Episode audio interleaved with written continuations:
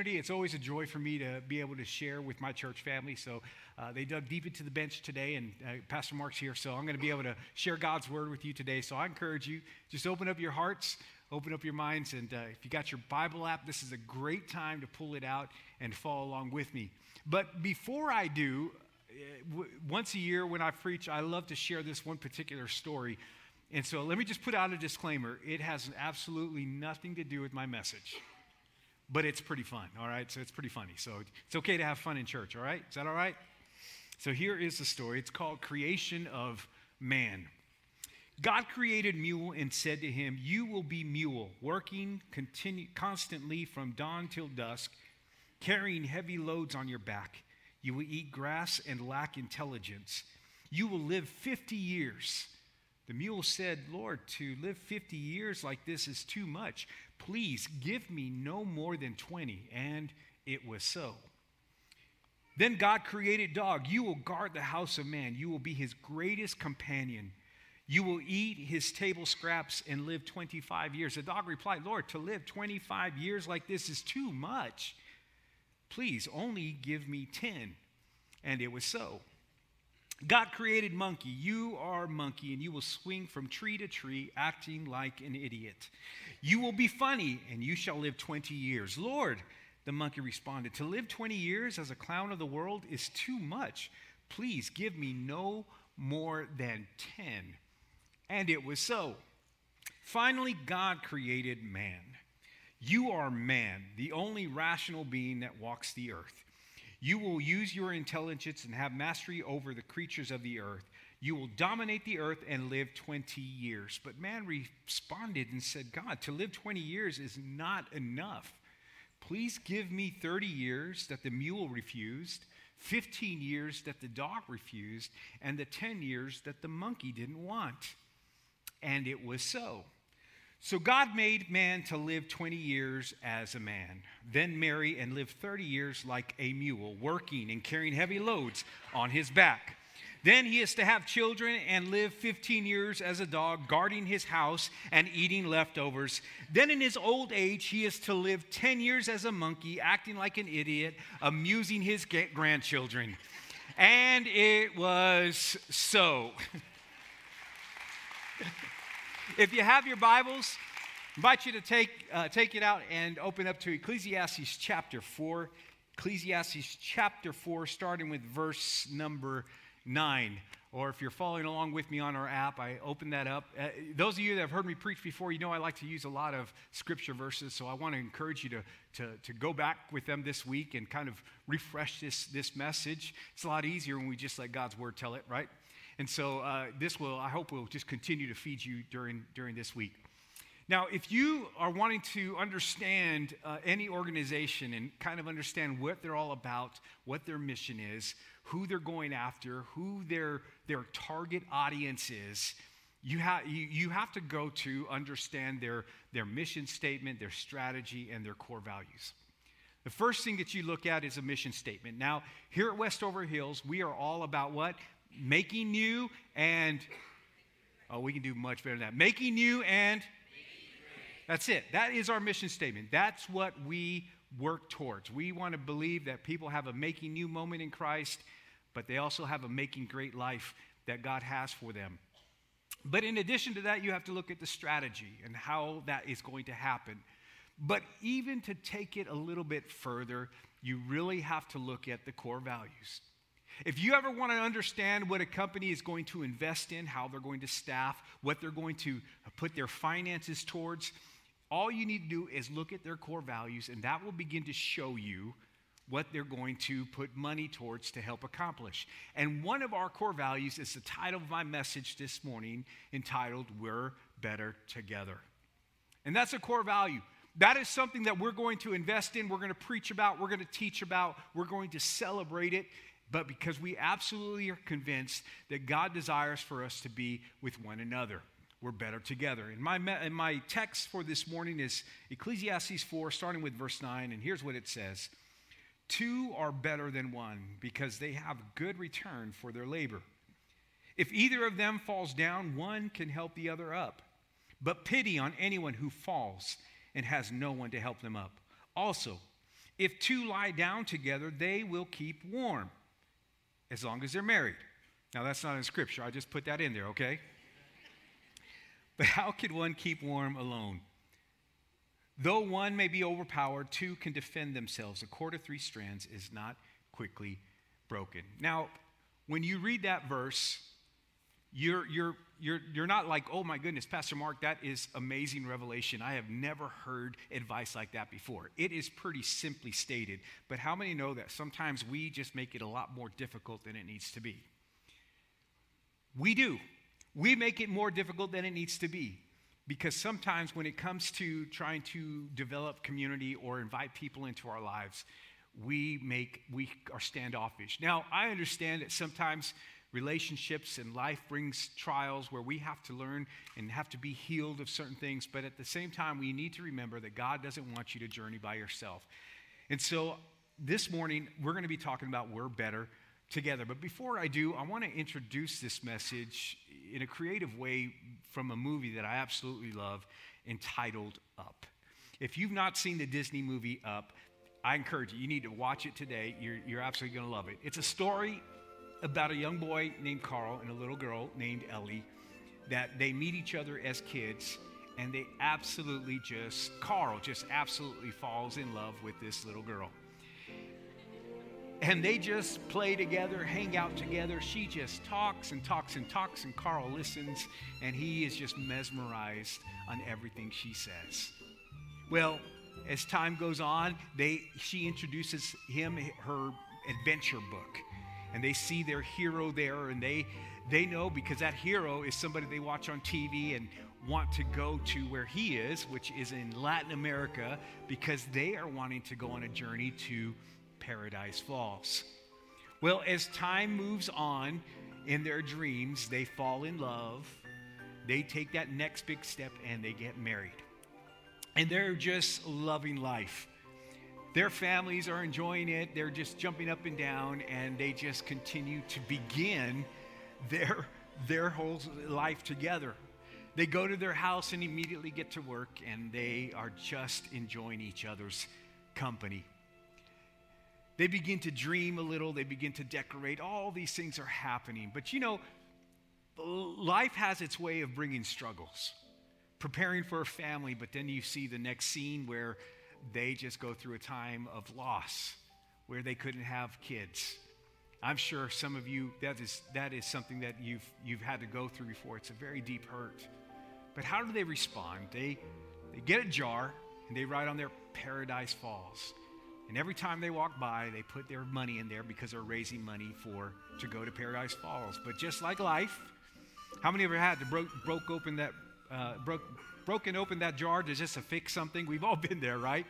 Well, the, the flat tire, the, the tree on the roof, all these things begin to happen, and they just keep having to use that money. But it gets to the point where Ellie is at the end of her life and she has to say goodbye, and she pushes over the book to Carl and says, Hey, keep living out the adventure. Don't stop. Carl is just absolutely heartbroken. He's now alone without the love of his life. But he made a promise. You remember when they did the cross your heart? Because he said, what, no matter what happens, let's get to Paradise Falls. So he finds the book, he dusts it off again, and he's reminded of the promise that he, he made to take an adventure, to keep the adventure going. And right then and there, he mustered all, musters up all the, the, the strength he can, and he begins to plan his trip. But then another character is introduced into this story. And this little boy is named Russell. How many remember Russell? Good afternoon. This is him. And he comes in, and you can quickly begin to see that Carl just doesn't want to have anything to do with little Russell. But Russell is determined because he needs Carl. Carl doesn't realize yet that Carl really does need Russell. What is it that Russell is going after? He's going after that last badge. He needs that last badge. And he can't make it without Carl. He can't make it happen. And Carl is someone going to realize that he he needs Russell. So you know the story. They they he creates his house to be a big balloon and flies off to Paradise Falls and he has a little stowaway. Russell was looking for the snipe and he ends up in his house and he's hiding and he shows up and goes with Carl along on this great journey. So if you've seen this movie before, you know they go on a journey, they finally get to Paradise Falls. And you would think that just getting to Paradise Falls is the bulk of the story. You would think that getting the house, Carl's house for his wife Ellie, to get it to land on the top of that waterfall, that that is the, the, the pinnacle mo- moment of the story. It's not. You really have to go to the very end of this story to really completely understand it. Because what was it that, that the little boy needed, Russell? He wanted that badge. And you can tell from watching this, this movie that he is a single, he has a single parent. And what is it that he needed? The badge. How, how could he get it? He had to have Carl. What did Carl never have? He never had a kid. So in the end, he's able to be almost be like a dad in that last moment. And here is the point of this whole message here. What they couldn't do by themselves, they had to do together. And that is what I want to talk to you about tonight about community. So come back with me. You can watch the movie later, okay? Watch it on YouTube. But for the next couple of moments, I want to share some thoughts with you about why it is just better together. It's better together. Now, there's a, an amazing uh, Zambian proverb that says, when you run alone, you run fast, but when you run together, you run far. And that's so true of life because life is not a 50 yard dash, it is not a race, it's a marathon. And you absolutely need people to run with you. The only way you're going to make it to the end of life the way God wants you to is having other people around you, having other people around you and involved in your life so that you can make it. Have you ever noticed geese when they're flying south for the winter? We know this because they fly in a V, right? It's so cool to see them do that. Why do they do this? Because they are basically, they're aerodynamics, just the way God created them. They're flying so that when they fly in a V, they can cut through the wind and, and, and not only go further, but they can fly even longer. And I think that's an amazing picture of what life should be like with people along the journey with us. You're going to burn out in life if you go through life without any meaningful or intimate relationships in your life. You absolutely will. God says the key to happiness is not independence. Now, I know our country, our great country, was built on independence, uh, people just saying no and taking that stand. But you have to take it a bit further when it comes to living life. God's key to happiness is not independence, but, but interdependence. Because God so desires for you and I, He wired us to go through life in community. Now, Romans chapter 12, verse 5. Now, if, if you, again, I, I, like to use a lot of verses, so just follow along with me. Uh, but in Romans 12, 5, it says this So it is with Christ's body. We are many parts of one body and we all belong to each other. In other words, God is saying that community is not optional. It's absolutely not optional. You are you may not feel like it. You may feel like I'm very self-sufficient that I can I can go on in life by myself. I don't need others, but the truth is you absolutely need to have people in your life to walk with you, to encourage you. And I want to share three reasons why we need to have people in our lives. Now, before I do, we all we all absolutely need to have friends. And there's three types of fr- well really four types of friends. The first criteria is they have to be a spurs fan. If they're not a spurs fan, they don't even make the list all right? If that's the only thing you hear today that's that's good enough okay? Because jesus is a spurs fan just deal with it. But the other thing we have is we all have casual friends a casual friend is going to be someone that you see in the hallway or you, they work next to you at the, at the cubicle next to you at work. People that you pass by that they're kind of like your hey friends, like, you know, hey, how's it going? But then you're going to take another step and you're all going to have close friends. A close friend is probably someone that you're going to go out to eat after you after I dismiss and you're going to go have some tacos at Las Palapas. That is those are your close friends. You're going to see a game together. Those are are, your, are people that you love to hang out with. But I think there's one more step that we all need to take in friendships, and that's to have what I call a covenant friend. Now, Jesus hung around with 12 people and he was really close to three. So I don't know what that number should be for you, but I think you should at least have, at least in your life, two people that you would consider your covenant friends, people that will stay close to you, that you can call in, call on at the moment's notice when you need them to stand in the gap. Why? Because we're absolutely better together.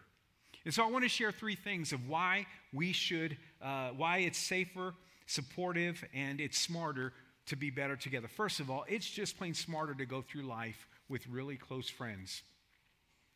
It's just plain smarter walking with others other than being by yourself. Proverbs 28 26, the first part of this verse says this Those who trust in themselves are fools.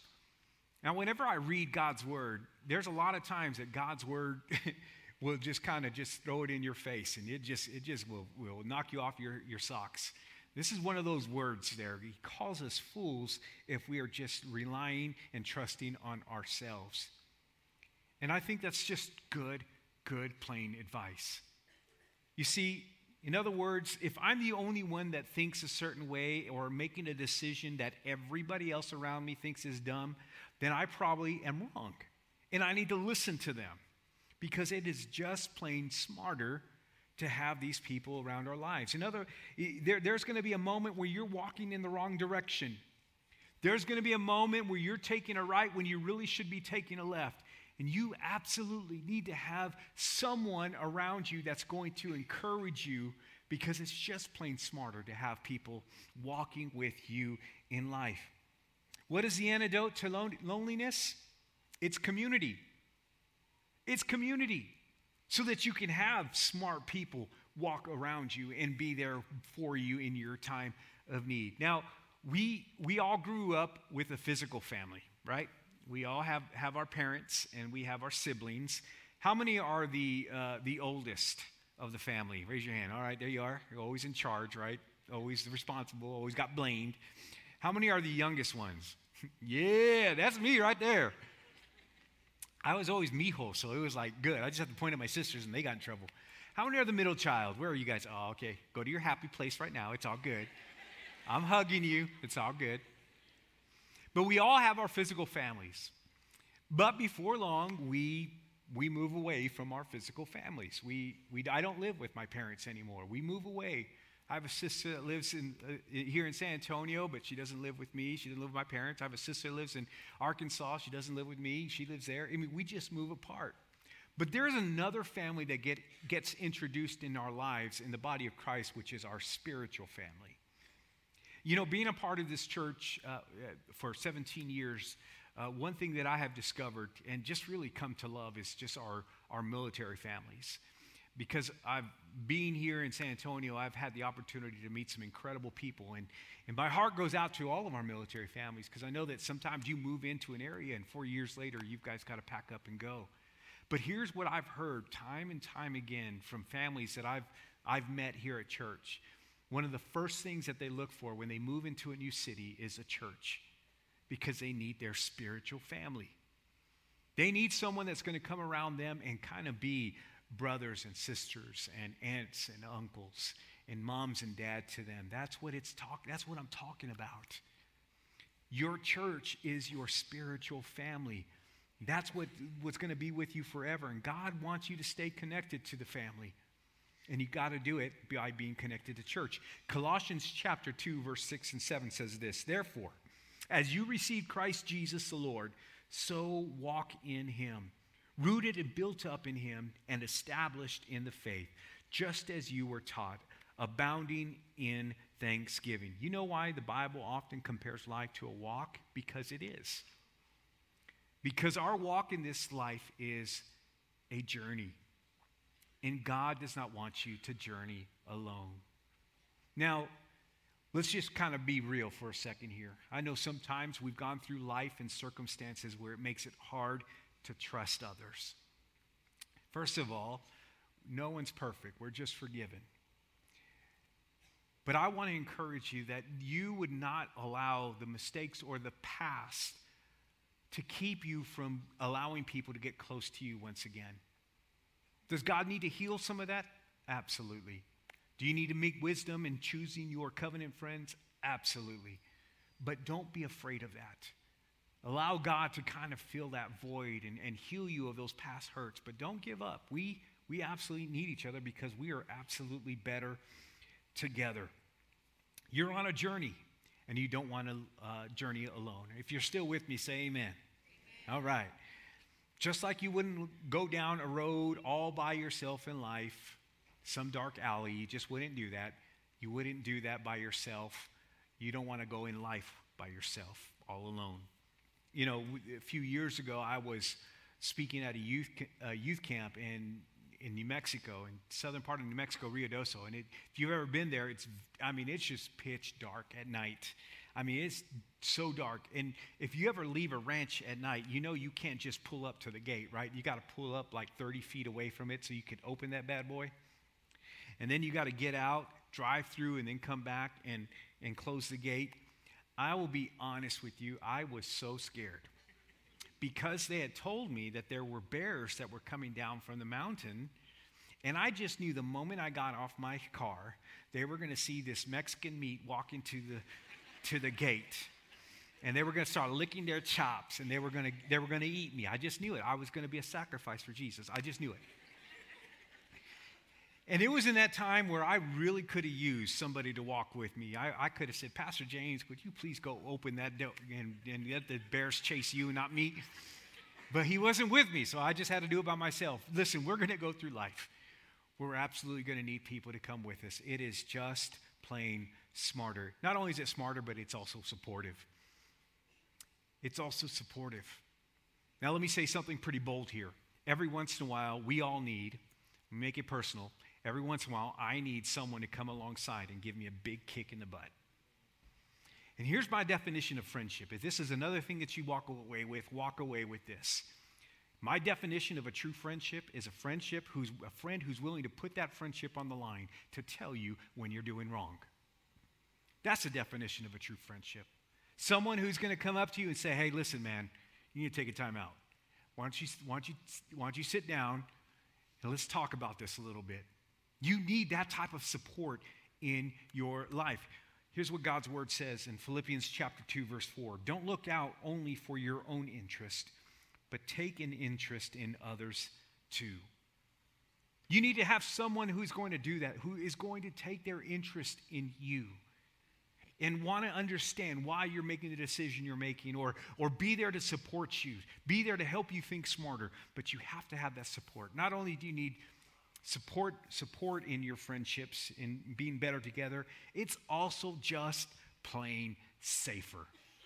Proverbs 28 26 says this those who trust in themselves are fools. Let me read the second part of that verse. But those who walk in wisdom are kept safe. Are kept safe. And then Hebrews 10 23 says this Let us hold unswervingly to the hope we profess for he who promised is faithful. And let us consider how to spur, may we may spur on one another toward love and good deeds, not giving up meeting together, as some are in the habit of doing, but encouraging one another, and all the more as you see the day approaching. You see, God, community is God's answer to loneliness. And I love how it says not giving up meeting together. Listen, if you are only relying on this Sunday morning or a Wednesday night service to get together with the body of Christ, that is not enough. That's why we push for you to be a part of a life group here. Because you absolutely need to be with the body of Christ. Now, your life group may look different than mine, and that's okay. Your life group may be smaller than mine, and that's okay. My life group on Friday nights, a bunch of guys, we get together and we play soccer. Now, we, we may not win a game, we only get outscored. We never lose, we just get outscored. But we come together and we just enjoy our time together. And that is our, our support. Listen, church, we're absolutely better together. I have never seen anything great done for in life on, by someone by themselves. Those stories are very few. In fact, as I start to bring this in for a landing here, let me look at some biblical um, examples of people who absolutely needed people to come along with him on this ride. Now, in the book of Daniel, chapter 1, starting with verse 6 and 7. Now, stick with me. Promise I got nine more minutes and we'll, get, we'll be out of here and you get to go get some tacos, okay?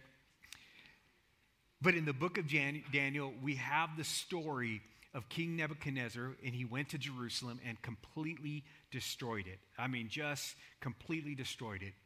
Not only did he destroy it, but he took all the wealth. He took all the, the, the expensive things, all the jewelry. But he wanted to take it even a deep further. He wanted to take the people of royalty. He wanted to take the people that were of influence, that were, were very smart, that were uh, just had, had already a position. And it was, I mean, you think about it, it's a very smart, smart move. Because if King Nebuchadnezzar could do that and get the top, top of the top there of Jerusalem, he can have, have them be an influence of the people that he just brought into exile. Exile means captivity. They were on in exile. They were captive. And here's what it talks about that uh, in Daniel chapter 1, verse 6 and 7. And among those who were chosen were some from Judah Daniel, Hananiah, Mishael, and Azariah. Now, let me just pause there for a second. Now, that is their Hebrew names. Now, if you grew up in church, you've probably heard the story of the three Hebrew children in the fiery furnace. We call them Shadrach, Meshach, and Abednego. That is their Babylonian names. And see, here's what King Nebuchadnezzar did. It says he's a smart guy. He changed everything that had to do with God. He changed their title so that they can have a Babylonian influence. In fact, you look at the name um, uh, Meshach, which means servant of Nebo, which is a Babylonian god. And you look at the way what his name meant, meant in the Hebrew, meant who is what God is. A very clear difference of what these names meant because Nebuchadnezzar was determined to change their title. But how many know that even though those things can happen, People can define you in certain way, but he cannot, no one can change the God that lives inside of you. No one can change your testimony inside of you where God has brought you. Amen? Oh, that deserves an amen right there. Come on. And that is exactly what happened. They were determined to make a stand. And it says here in verse 7 the chief official gave them new names Daniel, named Belt, Belteshazzar, Hananiah, Shadrach, Mishael, Meshach, and Azariah, Abednego.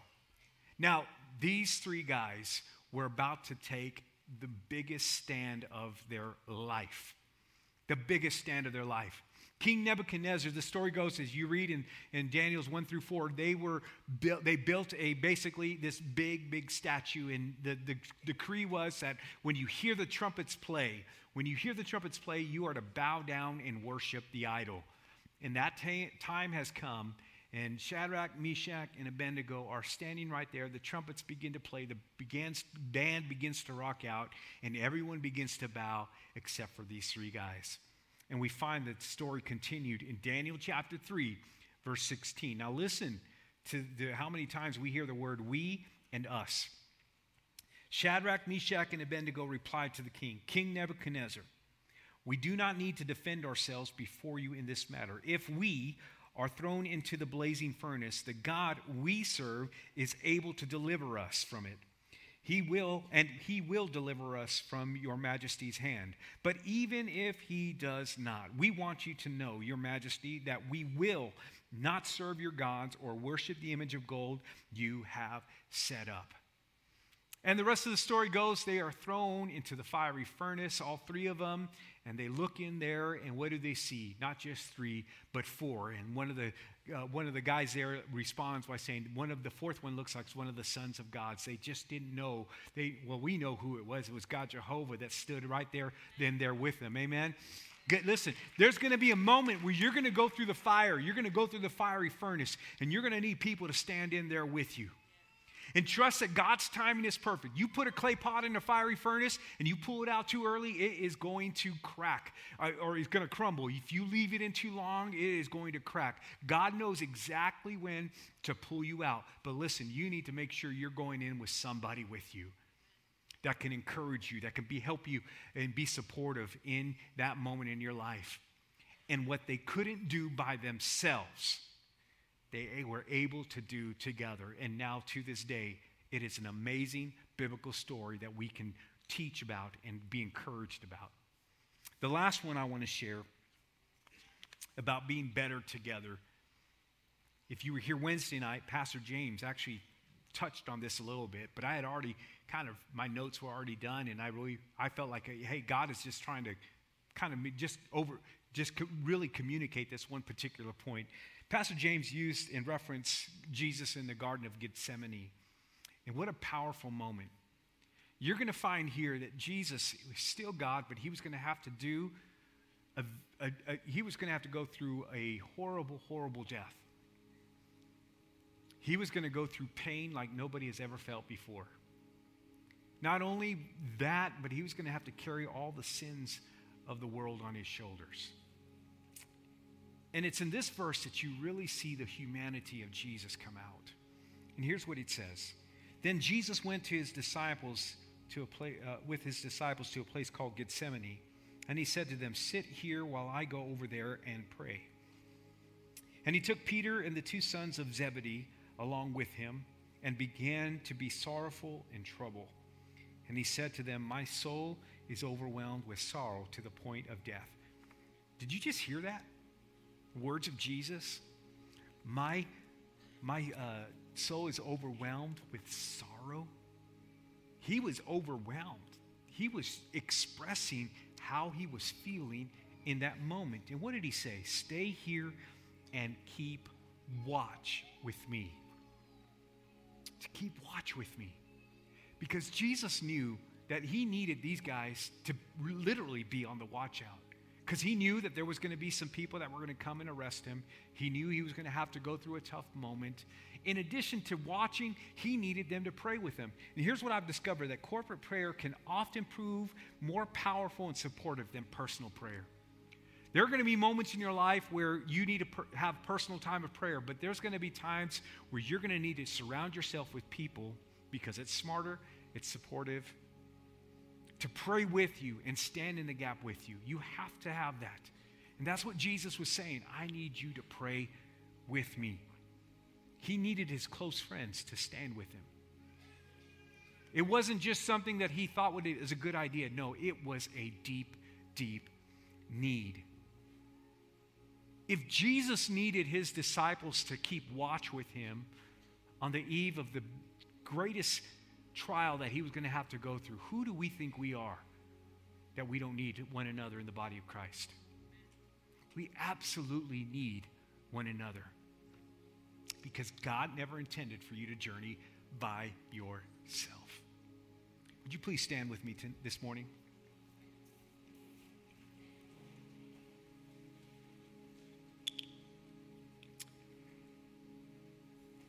1 Peter chapter 3 verse 8. It says this. Finally, finally all of you be of one mind, having compassion for one another, love as brothers, be tenderhearted and courteous. 1 Thessalonians 5:11 Therefore encourage one another and build each other up just as in fact you are doing. Listen, we all need each other. We need believers to walk with us, to work with us, to watch with us, to weep with us, to wait with us. We need others to witness with us. We really, really, really, really just need community because we're better together. 1 Corinthians 12 26. If one part suffers, every part suffers with it. If one part is honored, every part rejoices with it. I think God's word today is very, very clear of what community needs to look like and how it was designed to benefit you and I. So here is the altar call. I want to encourage you that one, you don't just rely on this service for your time with God's people, that you find a life group Make a life group. Just underwater basket weaving, it doesn't matter. Just find something and do something. But find a place where you can get connected beyond the four walls of this church. And the other thing I really want to encourage you is to find those covenant friends. Ask God to send you someone that you can really, really lean on. Let me tell you, I, I have covenant friends right now that I need. There's, gonna, there's moments in my life where I really need them to stand in the gap for me Just because you see me on a platform preaching and, and teaching and all that stuff does not mean that we get exempt from life's troubles. Let me tell you, sometimes I feel like pastors, we have a, we have a, a big target on our, on our body than others, but that's just life. But find a covenant friend. Bring them along with you and don't journey journey alone. Would you bow your heads? Let me pray for you. Lord, I just love you today and I thank you for your people.